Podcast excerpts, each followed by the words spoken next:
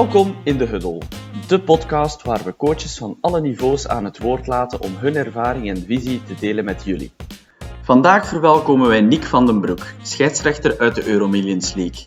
Hij geeft ons graag zijn visie omtrent communicatie tussen refs, coaches en spelers mee en staat daarnaast ook even stil bij de overschatte impact van de technische fout. Mochten jullie trouwens nog vragen hebben voor ons, stel deze dan zeker via onze sociale media, Instagram en Facebook. Ready, set and enjoy the huddle. Hallo, dag uh, Nick, of moet ik zeggen scheidsrechter Nick. Uh, alles goed met jou? Jawel, jawel. Gewoon Nick is goed, hè? Ah, super. Nee, merci. Um, ja, bedankt dat je er wel bij zijn in de huddle. Uh, het is vandaag uh, ja, een speciale aflevering. Hè. We staan een keer met iemand van de andere kant van het verhaal. Hè. Je bent scheidsrechter. Um, en wij vonden dat zeker naar aanleiding van het gesprek met coach eh, Wim van Poeken van vorige week wel heel relevant om jou eens uit te nodigen. Um, omdat je dat ook wel belangrijk vond. En je kon je wel vinden in hetgeen dat uh, ja, coach Wim zei. Maar je maakte toch één bepaalde kanttekening. Dat het natuurlijk niet altijd even makkelijk is wegens tijdsgebrek. Uh, kunt je dat misschien even toelichten? Ja, ik ben zelf ook wel een voorstander om, om met coaches veel te communiceren. Of zoveel als mogelijk. Maar dat is net het punt tijdens een wedstrijd. Uh, is het gewoon niet evident om permanent met een, een coach te communiceren. Um, komt nog eens bij dat onze mechaniek, de scheidsrechtersmechaniek is zodanig dat degene die dat de fout fluit, gaat zijn tekens doen aan de tafel en die gaat altijd opposite table side. Dus die staat altijd aan de overkant van het veld van de coach. Dus het is altijd een heel moeilijke situatie. Want de coach die een uitleg wilt, moet eigenlijk naar de overkant van het veld roepen. En ja, als ik dan van de overkant van het veld moet komen om mijn call uit te leggen, dat is tijdverlies, dat heeft geen zin. Als die begint tegen zijn collega die dat dan naast hem staat, die weet dikwijls niet wat hij moet antwoorden, want hij heeft de call niet gezien. Uh, dus het communiceren aan zich is niet zo, zo evident uh, mm-hmm. tijdens wedstrijden, althans. Ik denk dat er zijn andere momenten uh, dat dat wel moet kunnen, bijvoorbeeld kort voor of kort na een time-out, maar het probleem is dan dat een coach zelf maar 50 seconden heeft en dat die dan ook op die moment eigenlijk niet gebouwd zijn om een hele uitleg te krijgen over uw call. dus eigenlijk zit je ik ben voorstander van communicatie, maar er zijn een aantal obstakels die het voor ons en voor de coach ook niet evident maken om, om te communiceren met elkaar. Je, je, dus... zei, er, je zei er juist zo van, uh, van je collega die dan aan die kant staat. Is daar een, een ongeschreven wet dat je iets moet zeggen of, of dat je gewoon zwijgt? Of, of... Ik, ik, eh, bij ons in de lagere reeksen is het vaak dat je zegt, oh, je hebt gelijk, je hebt gelijk als ik heel eerlijk ben, dan durf ik dat ook wel zeggen tegen een coach dat hij gelijk heeft. Ik zal eerst en vooral kijken wat hem de microfoon van een tv draagt, ja of nee, voordat ik iets zeg. um, maar sowieso, uh, in de meeste gevallen heb je het niet gezien. Als we heel eerlijk zijn, we zijn drie scheidsrechters die al drie verantwoordelijkheden hebben. En in de meeste gevallen, in 80, 90% van de calls, moet ik zeggen tegen de coach van coach, ik heb het niet gezien. En heel dikwijls kan ik tegen een coach zeggen, coach, en jij ook niet, want je staat naast mij, dus je hebt dezelfde angle. Je kunt niet zien wat hij gezien heeft van de andere angle. En, en hoe reageerde die er dan op als je zoiets zegt? Want dat is een co coach eigenlijk koud pakken, hè? Wat, wat, wat ook moet, wat, wat ook goed is. Het hangt er vanaf, je kunt dat ook niet altijd gebruiken, maar in de meeste gevallen is de angle dat wij hebben, eh, dat ik, als ik, ik kan niet liegen tegen een coach. Hè? Als ik het zeg van, kijk, van hieruit kan ik het niet zien, en jij ook niet, want je hebt dezelfde angle, dan is dat niet gelogen. Dat is niet dat ik dat als standaard zinnetje gebruik om altijd uh, de coach af te blokken. Als ik het eens ben met een coach, dan zal ik dat ook wel zeggen van, kijk coach, uh, ik zie wat je wilt zeggen, ik begrijp u. Um, ik zal met mijn collega er eens over praten met een time-out of weet ik wat. Allee, ja. Eerlijk duurt het langst. Hè. We zijn ook geen, uh, niet perfect. Hè. Nee. nee, nee, snap ik dus, volledig. Nu, uh, Nick, je zei daarnet, hè, die kanttekening over dat tijdsgebrek. Uh, dan kan ik me inbeelden dat jullie hè, als scheidsrechters, net zoals spelers en coaches, jullie wedstrijden ook misschien voorbereiden op een bepaalde manier. Voor het, ik weet niet, zijn jullie bezig met ontleed dat jullie op voorhand kijken van oké, welk type coach komen dit weekend tegen? Is daar iets dat jij doet? Is daar een verschil in België, in Europa, in die aanpak? Of? ja, dat is een, een, een groot verschil uh, in de zin dat we ja, in Europa uh, hebben we een verplichte pre-game meeting in de, de ochtend van de wedstrijd. We, we vertrekken naar de wedstrijd een dag ervoor. En s'morgens hebben wij meestal na het ontbijt een meeting. Mm. Waarin dat wij ons, ons gameplan, hè, want we hebben ook een gameplan van hoe dat wij de wedstrijd willen aanpakken, uh, bespreken. En waarin dat we de twee teams ja, gescout hebben. Hè. We weten, we weten, heel vaak hebben we ook clips dat we, dat we aantonen van kijk, uh, bijvoorbeeld een, een, big guys zijn terrible in, uh, in, in, screening, dan uh, dat we voorbereid zijn. Um, dat is natuurlijk altijd een heel dunne lijn, want je moet voorbereid zijn zonder dat je een soort van vooroordeel hebt. Je moet, je moet inderdaad wel screenen en scouten, maar, maar um, je mocht niet gaan blind staren op het feit van, ja, als we in de voorbereiding hebben gezien, van, ja, die speler is verschrikkelijk in zijn topscreens, moet er ook niet van uitgaan dat zijn screens dof is illegal gaan zijn. Want ja, voor hetzelfde geld zetten die, die ene wedstrijd dat jij dan fluit toch geen enkel illegal screen. Dus, um, hoe, hoe wordt dat gekozen eigenlijk bij jullie in, uh, in, in, Europa? Is dat de, de crewchief die zegt van uh, Nick, jij doet uh, die ploeg, jij doet die ploeg? Of Meestal is het zo, ja. Meestal doe één van... Ay, de crewchief doet de global aanpak. En dan de twee anderen bereiden één team voor. Dat wordt willekeurig gekozen? Of de... Ja, dat wordt willekeurig gekozen. Of dat wordt ook soms gedaan als, als ik uh, al twee keer in Monaco gefloten heb, bijvoorbeeld. En uh, ja, dan is het evident dat ik Monaco pak, omdat ik waarschijnlijk al wat werk kan besparen doordat ik al heel wat clips heb. Hè. Mm -hmm. In België is dat iets anders, omdat we in België ja, natuurlijk iets minder professioneel zijn dan, dan in Europa. Um, en dan doen we de pregame gewoon een uur voor de wedstrijd in de, in de, in de kleedkamer. Um, en het ding is dat we daar meestal geen video's gebruiken, dat we daar een tijd niet voor hebben. Uh, we spreken wel over spelers en over, uh, over wat dat de moeilijkheden gaan zijn in de wedstrijd.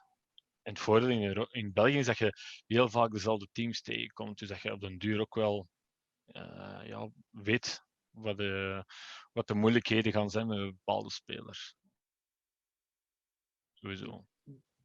We, zijn nu bezig over, over coaches en scheidsrechters. En, je, je haalde het er juist aan over, over die filmpjes. We zijn niet zo professioneel in, in, in België op deze moment nog altijd.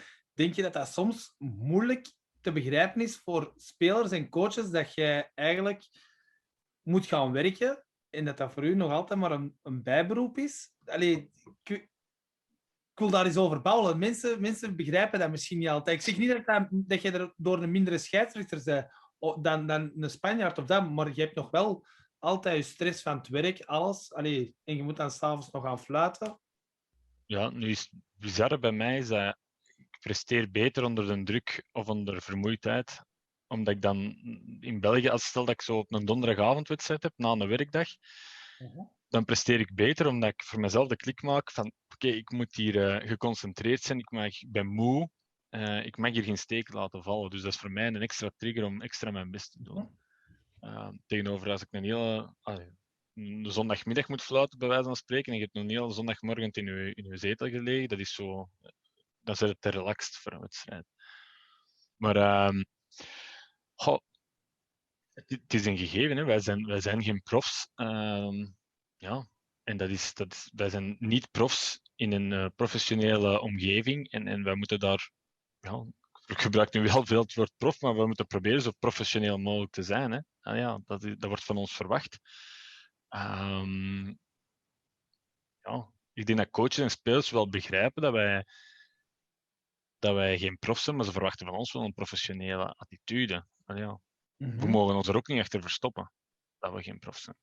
We, nee, hebben, de keuze nee, Gemaakt, we hebben de keuze gemaakt om scheidsrechter te worden op het hoogste niveau. Ja, dan is het aan ons om zo, zo goed mogelijk te presteren. En daar, uh, ja, dat is een bewuste keuze. Hè. Dat is gelijk een coach in, in, in, in Tweede Nationaal, is ook geen prof, maar die steekt ook, ja, wat is het, 15 uur per week in zijn basket, ook al, ook al is hem geen prof. Nick, ik weet niet, uh, ambieert jij na uw scheidsrechterscarrière ook een carrière als schrijver, uh, toevallig? Hey, ik stel die vraag omdat wij een tijdje geleden een artikel hebben gelezen dat jij geschreven hebt. Uh, in een Rebound magazine. Uh, het onderwerp was daarin het feit dat een technische fout overschat wordt. Kun jij misschien voor de mensen die dat niet gelezen hebben, eens kort toelichten in een paar zinnen? Ja, ik kan, ik kan een boek schrijven nooit, dat heb ik gezegd.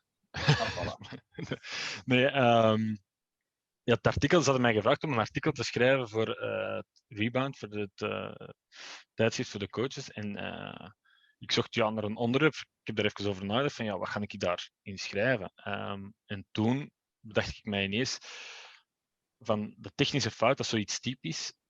Ik vind persoonlijk altijd dat er veel te veel aandacht naar gaat. Dat is, um, ik heb in mijn artikel, begin ik daar ook mee. Um, ik heb, dat is een anekdote. Ik heb uh, mijn aller, allereerste Euroleague-wedstrijd uh, in uh, Bamberg. Trinkieri was daar toen, toen de coach. Um, elevator screen, mijn elevator deuren gaan wat traag dicht. En offensief faal, pak die kaal. En Trinkieri ontploft. Maar echt compleet crazy. Um, maar evidente technische fout. Mijn eerste technische fout in Early, dus ik was toch even zo van, oké, okay, goed. Uh, maar die zaal die ontploft ook. Uh, Bamberg, ik weet niet of je er ooit al geweest bent. Uh, dat, is, dat, is, dat is echt zo, dat is zo het Aalst van Duitsland. Hè? Dat is een, een kleine zaal, een relatief kleine zaal, met, met constant sfeer en, en heel hevige supporters. En we, het is half time, maar die, die, de sfeer is daar dus ja, fluitconcert. Uh, nee. En we gaan in de, naar, de, naar de kleedkamer en Trinkeri zegt zo van, uh, ah, goeie call. Dus ik ben zo al van, oeh, goeie call. Dus ja, ja, de technische, ik moest gewoon publiek wakker krijgen. Het is oké. Okay. Je bent goed bezig, blijf zo verder doen. Dus op dat moment had ik zoiets van, ja, uiteindelijk, voor hem is die technische fout... Allee, ik maakte er veel te veel drama van voor mijzelf. Dat was gewoon, oké, okay, ik, uh, ik ga hier even over de lijn, technische fout, kous is af, dat is niks persoonlijk. En als je daar zelf verder over gaat nadenken, dat is ook zo. Een technische fout is gewoon, ja, even, je uh, je bent even over de rode gegaan, of al dan niet bewust de limieten opgezocht, je wordt daarvoor bestraft met een technische fout en dat zit. En vandaag de dag, vroeger was dat twee vrouwenwerpen en balbezit, was dat dodelijk. Vandaag de dag is dat één vrouwenwerp en dat zit. Dus het is zelfs zo dat de FIBA in zijn reglementering ervoor gezorgd heeft dat een technische fout helemaal niet zo zwaar doorweegt. En ik denk dat we daar meer, dat we dat idee iets meer moeten, moeten als coaches, als spelers, dat we dat moeten beseffen dat een technische fout, ja oké, dat is gewoon, dat hoort er soms bij. Is dat ook de reden waarom dat ze dat hebben veranderd naar één? Want eigenlijk weet ik dat niet. Uh, hebben ze dat ooit gecommuniceerd van de reden is omdat dat niet meer zou doorwegen? Of is dat Iets anders? De, de, de reden is omdat de impact van een technische fout willen ze reduceren. Ze willen ook zorgen dat, weet je, als het een one-point game is, bij wijze van spreken op vijf minuten van het einde, en de straf is twee vrouwenwerpen en balbezit, maakt het mij ook moeilijk om die technische fout te gaan geven. Als ik weet dat het gewoon een vrouwenwerp is en we gaan verder met het spel, maakt het voor mij ook iets makkelijker om te zeggen van kijk, dit is de lijn, boom, technische fout. En dan wordt dat ook aanvaard als zijn Denk ik. Hè. Ik, eh, ik heb ook nooit de motivatie erachter. Maar ik denk dat dat echt de, de, de, de filosofie is dat we naartoe moeten. Mm en, en bijvoorbeeld om in Euroleague. In Euroleague hebben ze twee jaar geleden geïntroduceerd aan een uh, throwaway single van, een, van een speler. Een, uh, wegwerpgebaar. Wegwerp, wegwerpgebaar. Automatisch een technische fout is. Um, ze hebben dat geïntroduceerd, dus dat werd op voorhand ook gecommuniceerd van kijk, coaches, spelers, wegwerpgebaar, automatisch technische fout. Ja, weet dat was, op den duur was ook no big deal. Weet je. je deed een wegwerpgebaar, boom, technische fout. Oké, voilà. En dat was ook niks persoon, dat was gewoon van ja, oké. En als je nu naar Euroleague ziet, nauwelijks, hè, je ziet nauwelijks nog een wegwerpgebaar. Er is niemand, dat, dat is gewoon eruit gegroeid. Maar er is ook nooit echt drama rond geweest dat dat gefloten werd. Integendeel, waren zelfs spelers bij die een wegwerpgebaar en dan direct verontschuldigen van ja, krijgen ja. een, ah, een beetje vergelijkbaar met een gele kaart voor een t-shirtje uit te trekken bij de voetbal. En dat is, je weet, oké, okay, dat is no big deal. Dat is een uh, gele kaart, voilà. Een, een, een leuk dingetje is die dat je zegt van eh, in, in Europa uh, wegwerpgevaar, technische fout. Wat, ik, ik ben, allez, je weet dat, ik ben echt een Euroleague fan, ik kijk heel veel. Wat ik zo leuk vind ook aan Euroleague is, spelers, coaches, die reclameren, dat is eigenlijk vrij snel gedaan. Of, die, die of vooral spelers vind ik flagrant, die reclameren eigenlijk die kunnen wel eens hard reclameren, maar dat is vrij snel gedaan. Als ik dan naar Belgisch basket zie, soms, op het hoogste niveau, dat blijft maar duren. En denk ik, blijf maar mikkeren, alsjeblieft. Ook niet ja. interessant om te kijken. Hoe komt zoiets? Uh, dan moet dan die spelers vragen waarom dat komt. nee, nee um, ik denk... Ja, dan zeggen dat die we... dat er een slechte call is van u. Hè? Dat is makkelijk. Hè? Ik denk dat we, dat we in, Euro, in Europees gewoon veel strenger zijn en dat er veel sneller technische fouten gegeven worden dan in België, wat niet op normaal is. Hè? Want je komt die ploegen Europees veel minder tegen dan dat je een ploeg in België tegenkomt. In België fluit ik bekend om de twee weken dezelfde ploeg. Dus je wilt daar ook wel, je gaat daar op een andere manier mee om, dat begrijp ik ook wel. Um, maar ik, ik, ik, denk dat dat ook komt. Um, goh, doordat de spelers, ja, ze krijgen eigenlijk in Euroleague krijgen ze wel de kans om even te ontploffen, zolang dat niet tegen de guidelines is. Hè. Je geen throwaways zingen, maar je, hebt, uh, je, hebt een, je krijgt in principe 2, 3 seconden voor zelfregulering. Om jezelf even terug te zeggen van oké, ik heb hier een uh, blockshot, call, oh. en dan even, oké, het is gedaan, je hebt je een blockshot gehad. Als je dan doorgaat, gegarandeerd dat je Europese technische fouten hebt sowieso. Maar je hebt even die, die tijd voor zelfregulering. Ik denk dat we gewoon te mild, nee, niet te mild zijn, maar in België veel milder zijn en dat we die, eh, die tijd voor zelfregulering, dat die wel heel lang duurt. Uh, soms. En, en evident, hè, omdat we die, die spelers komen ook heel regelmatig tegen, uh, waardoor dat je ja, misschien ook wel mee laat spelen van oké, het is misschien in het moment of de call was dubieus of ja, Oké, en dan nu komt dan, hè, we, we, hebben gezegd Europees, hebben we die tijd. Dan eerste klas... Je kunt deze knippen, hè? Wij kunnen alles knippen.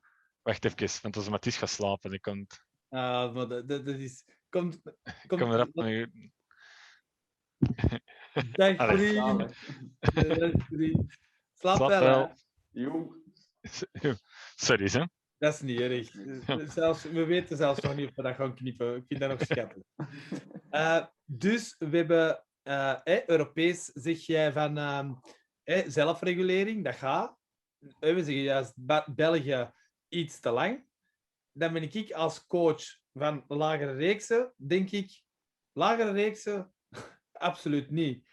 Als jij nog maar, allez, bo of bar roept, dan is het al, dan is al prijs. Ja, maar, maar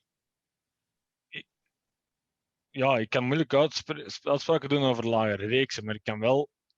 Er zijn twee dingen. Hè. Je, hebt, je hebt zelfregulering. Dat wil zeggen van er is een emotionele impuls van ah, ik ben hier niet mee akkoord.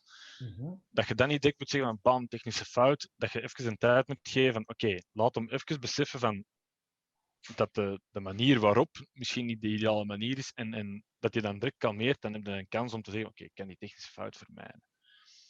Maar je kunt ook geen twintig keer zelfregulering doen. Nee, nee, Snap je? Nee, je kunt ook niet bij elke fout dat er gefloten wordt van, oh, maar oké, oké, sorry, sorry, sorry. maar, zo, er lopen er ook spelers rond en ook veel op lager niveau die op elke call discussiëren. Ja, op, op een gegeven moment is dan de zelfregulering speelt dan ook niet meer. Dan is het gewoon van, kijk, dit is gewoon de keer te veel. Um, en je kunt ook pech hebben. Hè? Ik bedoel, ik heb ook al technische fouten gegeven dat een ploeg, dat je voelt dat een ploeg altijd maar meer en meer en meer begint te protesteren. En dat je eigenlijk voor jezelf zegt van kijk, we gaan hier op een gegeven moment de lijn trekken. En dan meestal is dan juist een braafste speler die op dat moment uit een dak gaat en dat je zegt van ja, sorry, bam, technische fout. En dan komt hij van ja, ik heb van heel de match nog niks gezegd. Ja, nee, ik weet het. Maar voor mij was de maat vol als team. En, en ik moest gewoon een lijn trekken voor de ploeg. Ah ja, oké, ja, ja, ik snap het wel. En meestal zijn dat dan type spelers die zeggen van ja, ja ik snap het wel. Uh, maar zijn eigenlijk degene dat de technische krijgt, die zijn degene die ze eigenlijk niet, niet verdient. Hè? ja, ja, ja. ja. Dat gebeurt ook soms, hè? eerlijkheidshalve.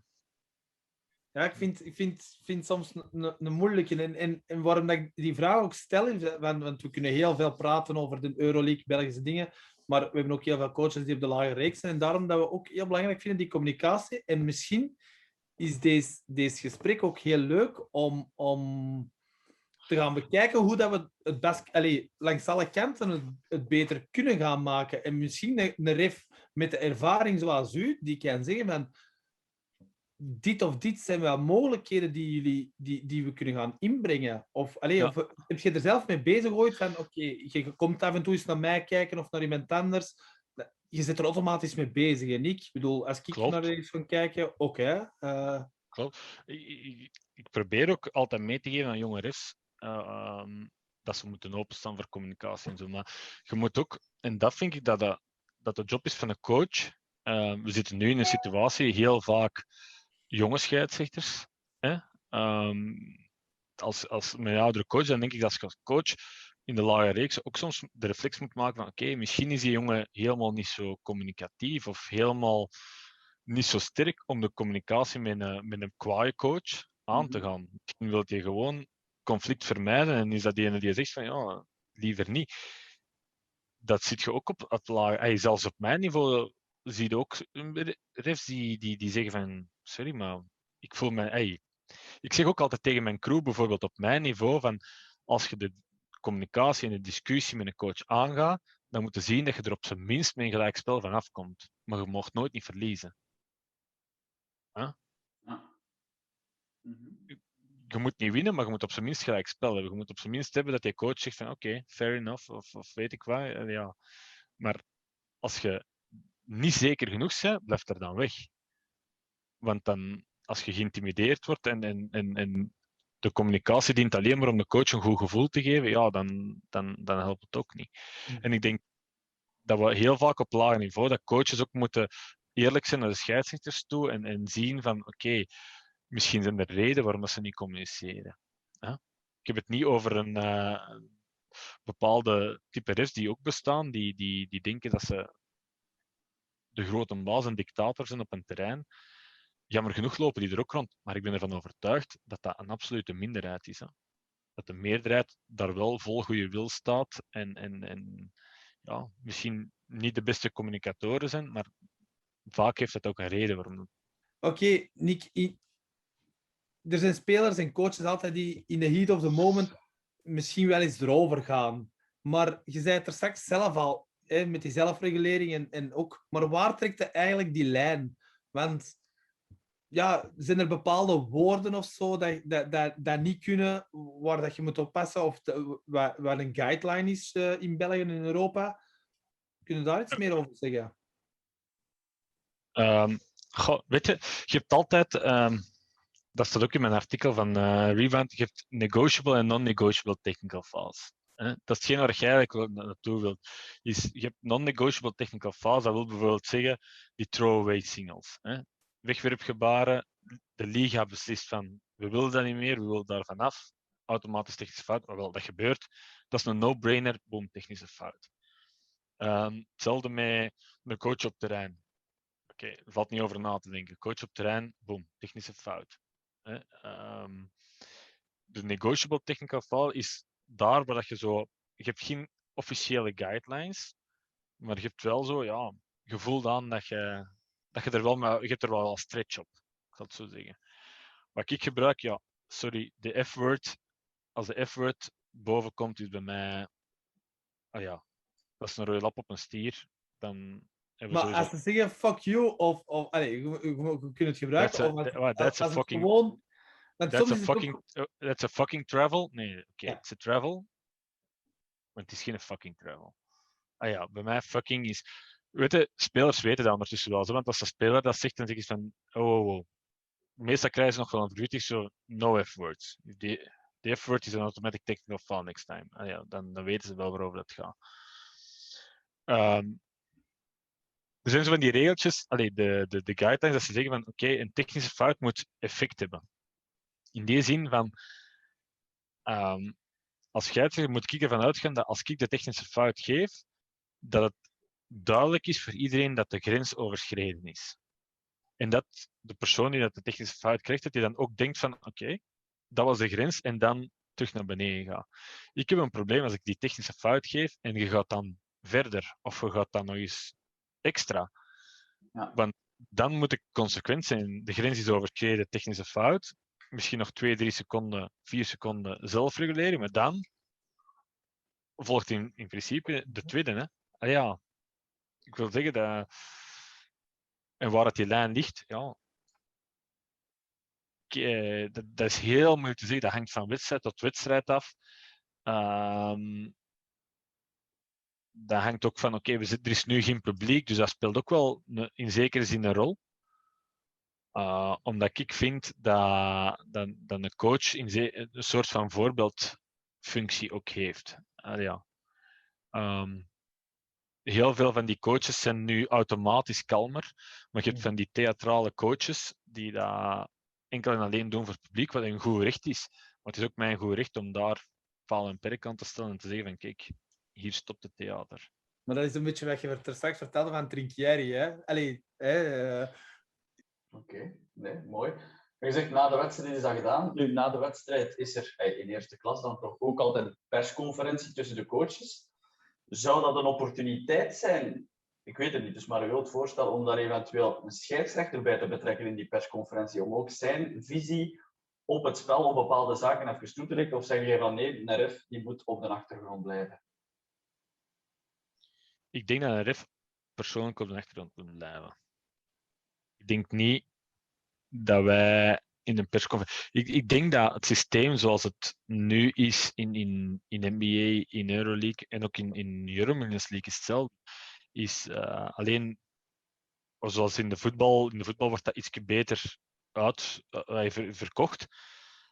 Maar er is een referee department dat beslissingen kan nemen over, over uh, calls dat gemaakt zijn of calls dat niet gemaakt zijn.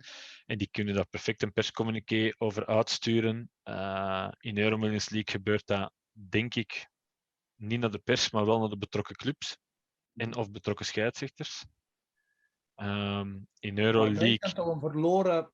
Een, een, een ver... Allee, dat is niet... want er moet geen op antwoorden, maar dat is dan toch moeilijk. Waarom doen ze dat niet af en toe toch ook eens naar het publiek, omdat dat toch belangrijk is om, om zo ook de mensen het te laten beseffen. Allee. FIBA doet dat, hè. FIBA in Champions League, die hebben tough calls. Die, die ja. hebben vijf calls per week, waarin ze zeggen de welke dat slecht zijn, maar dat ze ook zeggen de welke dat goed zijn. Hè. Mm -hmm. Maar daar, daar kruipt enorm veel tijd in. Hè. Je mocht uh, iemand moet die clips knippen. Je moet ten eerste ook al clips met kwaliteit hebben. Als je maar één tv-wedstrijd per weekend hebt, of, of zelfs uh, één per twee weken, ja, dan komt er niet aan de clips. Want met alle respect voor het uh, handicams of het uh, systeem, het playside systeem laat niet altijd toe om goede beelden te hebben om de call te analyseren. Hè? Want heel vaak heb je een angle nodig om te kunnen zien van wat er echt gebeurt. Um, dus we hebben niet beeldmateriaal, niet genoeg beeldmateriaal om te doen. En ja, daar klopt ook wel wat tijd in. En plus, de pers moet het ook wel willen uh, gebruiken. Hè. En ik heel vaak, en dat is het probleem, uh, ik heb zaterdag wedstrijd, maandag, hey, zondag, en nu zondag ja, tegenwoordig wel, maar met, internet en zo, ja, zaterdagavond of zondagmorgen staat het artikel al online. Dus het referee department heeft zelfs niet de kans gekregen om, om hun mening op dat moment kenbaar te maken.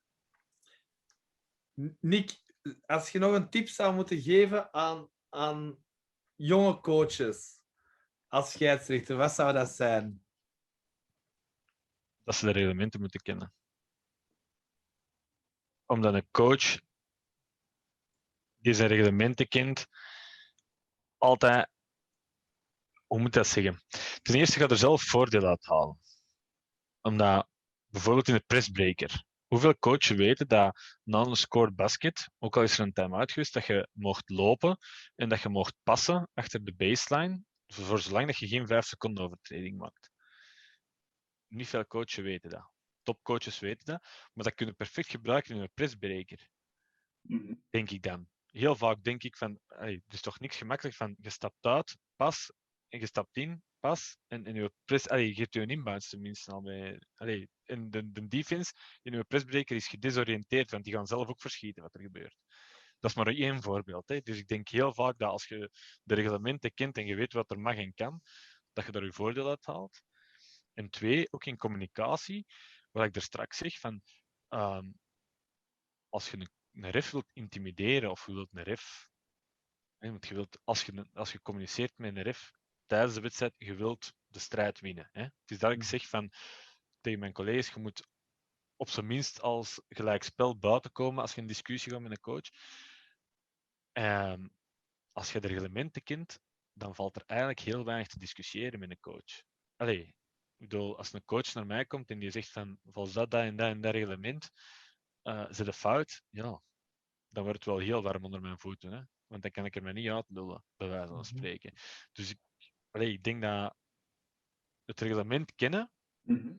sowieso een meerwaarde is voor een coach. En dat je dat echt van jongs af aan, dat je daar echt wel aandacht voor moet hebben voor die reglementen. Ik weet dat dat zo een nurken is eh, in, in, de scheids, in de coachingscursus en dat daar heel erg wordt overgegaan. Ja. Maar eigenlijk, als je de reglementen kent, als, als je een charge block en je kunt zien van, eh hey, ref, ref, hoe kan dat, hoe, hoe, hoe, hoe- hoe kan dat een defensive foul zijn? Hè? Er staat legal guarding position, twee voeten op de grond, contact op een torso. En jij kalt defensive foul? Hey, ik wil zeggen, dan staat er als ref van, eh, ja, oké. In provinciaal zeggen ze zo. eh wat zei je? Ja, oké, maar nee, ik, ik wil zeggen, Hoe noemde jij mij? nee, als je, als je reglementen kent, vaak is dat de manier van scheidsrechter om de coach ook, eh, als ik tegen een coach zeg van, ah, that's a charge, hey, why it's not a charge, dan denk ik gewoon van, ah, charge, eh, eh, ik zal zeggen, dat is no legal guarding position en contact was on the side, weet ik wat, en dan, ah ja, oké, ja, ja. Er zijn heel Ja. weinig coaches die, die het reglement kennen. Goed, misschien een laatste vraag om het gesprek rustig af te ronden. In ons dilemma hè, had je Euroleague finale verkozen boven Olympische Spelen. Stel, je staat in die finale. Wat is uw droomaffiche? Oeh, dat doet er eigenlijk niet toe. Doet- nee, allee. Ik dacht Ik dat je denk dat dat- antwoorden. Ja, omdat de, de, de, weet je, alle ploegen in Euroleague hebben allemaal hun, hun charme en, en verdienen allemaal hun plaats. En, en, en vandaag kan, kan eh, dat is ook het leuke, het is gewoon zo onvoorspelbaar. Hè? En dat is ook voor een stuk van onze Belgische competitie ook. Hè? Ik, wil zeggen, ehm, als je nu dat visje krijgt, eh, ik zeg maar iets, Leuven-Luik, dan zou je denken, ja, Leuven-Luik. Maar 9 van de 10 heb je, doordat je het niet verwacht, een spannende wedstrijd, aangenaam aan basket. Aanvallend spel, jonge gasten die lopen. ehm, terwijl dat, soms krijg je dan, de, eh, ik zou zeggen, eh ja, Antwerpen-Oostende bijvoorbeeld. Eh, en dan, dan, dan verwacht ik, ik weet niet wat, want dat is een topmatch. En, en eigenlijk feitelijk wordt dan een dertiger op dat moment. Hè? Wat ook ge- gebeurd is. Dus je kunt dat gewoon niet voorspellen. Ja. Nick, super. Ehm, ik vond, eh, ah ja, ik denk Mike ook, eh, en de kijkers hopelijk ook, voor deze speciale uitzending een keer een andere kijk op het basketbalspelletje. Ehm, ja, ik denk dat we hier kunnen concluderen dat er nog heel veel marge is om naar elkaar toe te groeien, verbeteringen. Ja, zolang als er geen verbeteringen meer zouden zijn, is er ook geen challenge. En een goede challenge is altijd leuk. Dus eh, alvast van mijn kant een dikke merci dat je er wel bij bent. En eh, veel succes de komende matchen. ja. En jullie ook succes met het project. En eh, met heel veel plezier aan meegewerkt. En in de toekomst ook altijd bereikbaar voor eh, info over reglementen of zo. Gebeld me maar. Je weet me waar te vinden. Super. Super, bedankt. Zal ik? Hopelijk tot snel. Bye. Tot ziens. Yo. Bye.